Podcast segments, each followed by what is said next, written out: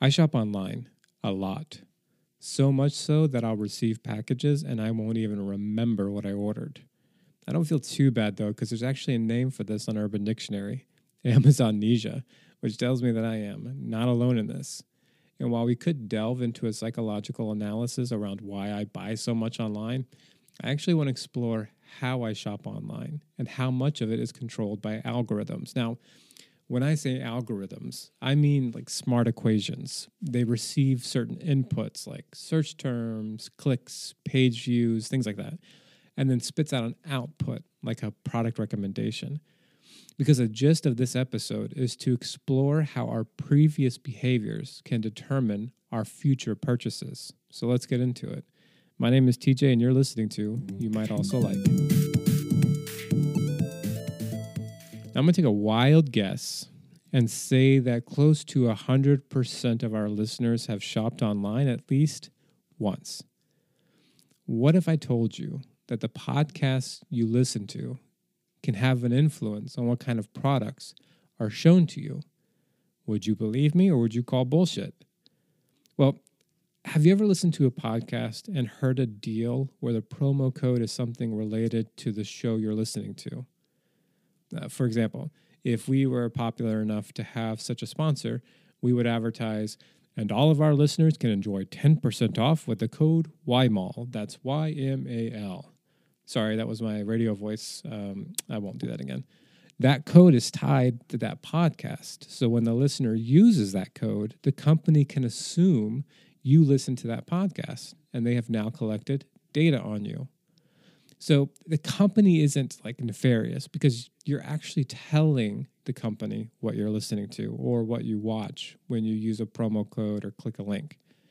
They can use this information to offer product suggestions or content to keep you engaged and to fill up your cart.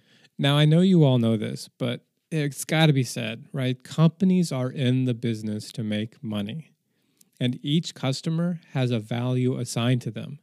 Now, value can be measured differently in different companies, but let's just use like the basic retail value here how much revenue they generate from you, the customer. This metric uh, that's used for basic measure is called AOV or average order value. That's the average amount of money you spend on every transaction. So if you make one purchase at $100, your AOV is $100. If you make two purchases, one for $80 and one for $20 for a total of $100, then your AOV is $50, $100 divided by two transactions. Now, back to my original statement where companies are in the business to make money, they are always thinking of ways to increase your value or your AOV. So when it comes to you as a customer, there are actually two main ways they can increase your value, right? One, they can get you to add more items to your cart, or two, they can get you to buy more expensive items. Now I'm going to continue to repeat this because it bears repeating, but companies want to increase your value, and product recommendations are one of the most effective ways to do this. These are areas on a website that present other products to you that the company believes you would be interested in purchasing. Something I learned in my undergrad when I was young, naive, and wanting to change the world, which, by the way, the only thing that's changed in that is that I am no longer young, is that there are two main types of goods, right? They're complementary and substitute. So, complementary are goods that you buy alongside your main product. So, if you're buying a cell phone, you need a phone case, and a case is complementary to the phone. A substitute good is a good that replaces your main item but satisfies the same need. So if you go and buy a box of Raisin Bran, but instead buy a larger box of Raisin Bran, you're substituting. Now, the product recommendation zones or rec zones, these are the areas that hold product suggestions, use this kind of model. So if you're shopping for a phone, you may see a rec zone featuring phone cases that are complementary to the phone you're looking at. This tactic is to persuade you to add another item to your cart in order to increase your value. On the other hand, if you're shopping for groceries, like on Target's app or something, and you're looking to add a box of Raisin Bran to your bag, you may see a rec zone featuring other cereals that include a larger box of Raisin Bran, which you know could be a dollar more. This substitute method is a way to increase your revenue. Is there an in-store example of a rec zone that you can think of, you know, when you actually walk into a physical store to buy something? because they have rec zones too, but they just call them point of purchase. These are like the candy shelves, the knickknacks, or with mitts and gum that you see as you're waiting in line to check out, right? These were designed to encourage you to add an additional item to your cart, increasing your overall value. Point of purchases have, a, have to play to a wider audience, but when you shop online, the retailers can get really specific about what products they show you. And this is where the math comes in, okay? The data that feeds the algorithm. Well, I mean, the data that you feed the algorithm, because I hope this doesn't come as a shock, but companies track your every move on their website. In fact, I now listen to every move you make like it's a company tracking their customers. And if I've ruined that song for you, then that was long overdue because that is a creepy song. But let's take a step back because say like it's your first time on a company's website, right? It's like a first date. They know very little about you. Some things that they do learn um, immediately, like right away, are like what kind of computer you're using, uh, what's your approximate location. They don't know your actual address yet, but for now, it's like an approximate location. What browser are you, are you using, like Chrome, Explorer, Firefox? These are just some basic generic details that they can use to serve up basic generic suggestions, right? So, for example, if you're in New England and it's getting cold, they may present cold weather gear to you to get prepared for the winter. If you're in California, um, I don't know uh, what California is by, like fire safety equipment and sunglasses, maybe. So I I mean, they're just taking a guess, right? Based on what people in your area shop for on their website. All right, let's take a quick break and let the algorithm present some ads to you. Uh, why mall? Well, BRB. All right, uh, welcome back. Thanks for hanging in there. Now, these guesses or products, they may be presented in rec zones that are titled like popular products or most viewed and this is somewhat of a test to see if you take the bait, because the next thing you do will give the retailer a lot more data. Do you click on a product in the rec zone? Do you engage with the top navigation bar or do you use the search bar? Because once you make your move, the company tracks it. The more moves you make, the more they can predict what you're looking for, the more tailored the products are that they recommend to you. Now, this is where you become part of a group, a segment, a collection of visitors that showcase similar behaviors and patterns. And this is a very powerful tool for retailers.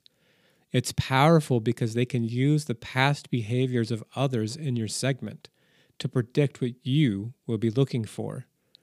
Now, this person searched for a pair of basketball shorts. Well, the majority of similar shoppers bought a pair of basketball socks to go with it. You're looking at an Apple Watch. Well, similar shoppers bought AirPods as well. Now, are they always right? No, of course not. But the more you visit the site, the more you make purchases, the more they get to know you. If, you set up an account, you give them your full name, your email address, your home address. This is how they get your you know actual location.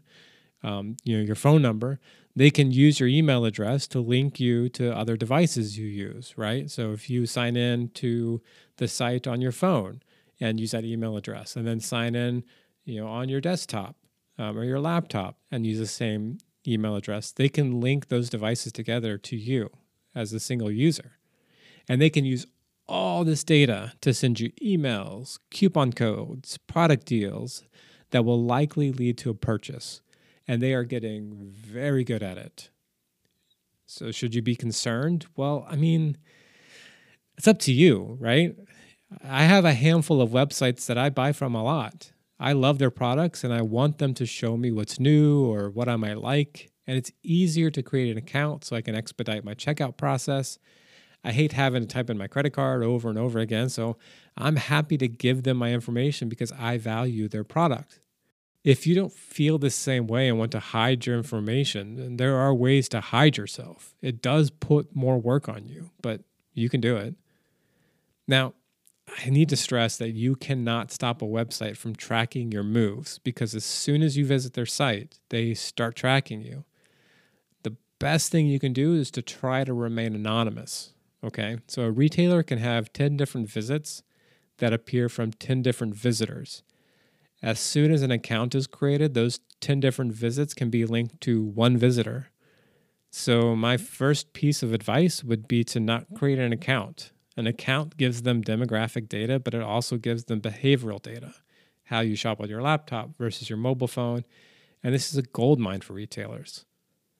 Second bit of advice use different browsers. You know, if you visit a website on Chrome and then visit again on Safari, it will track it as two different visitors.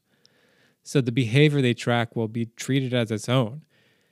If you have to visit on the same browser, then you know just clear your cookies. It's different for each browser, so just Google clear cookies from Google Chrome or clear cookies from Safari or whatever browser you're using. Now, cookies are called cookies because you know you leave crumbs for the retailer to track. So if you clear those crumbs, clear those cookies, and visit their site, they recognize it as a new customer. Just keep in mind though that incognito doesn't really work for this. You still have to clear your cookies if you want to stay anonymous. Third, always check out as a guest. Now, this ties a little into the first one because some retailers will want you to create an account to expedite your future checkouts. But just continue to check out as a guest and they can't link your other browser visits to you. Know, again, this is a lot of work.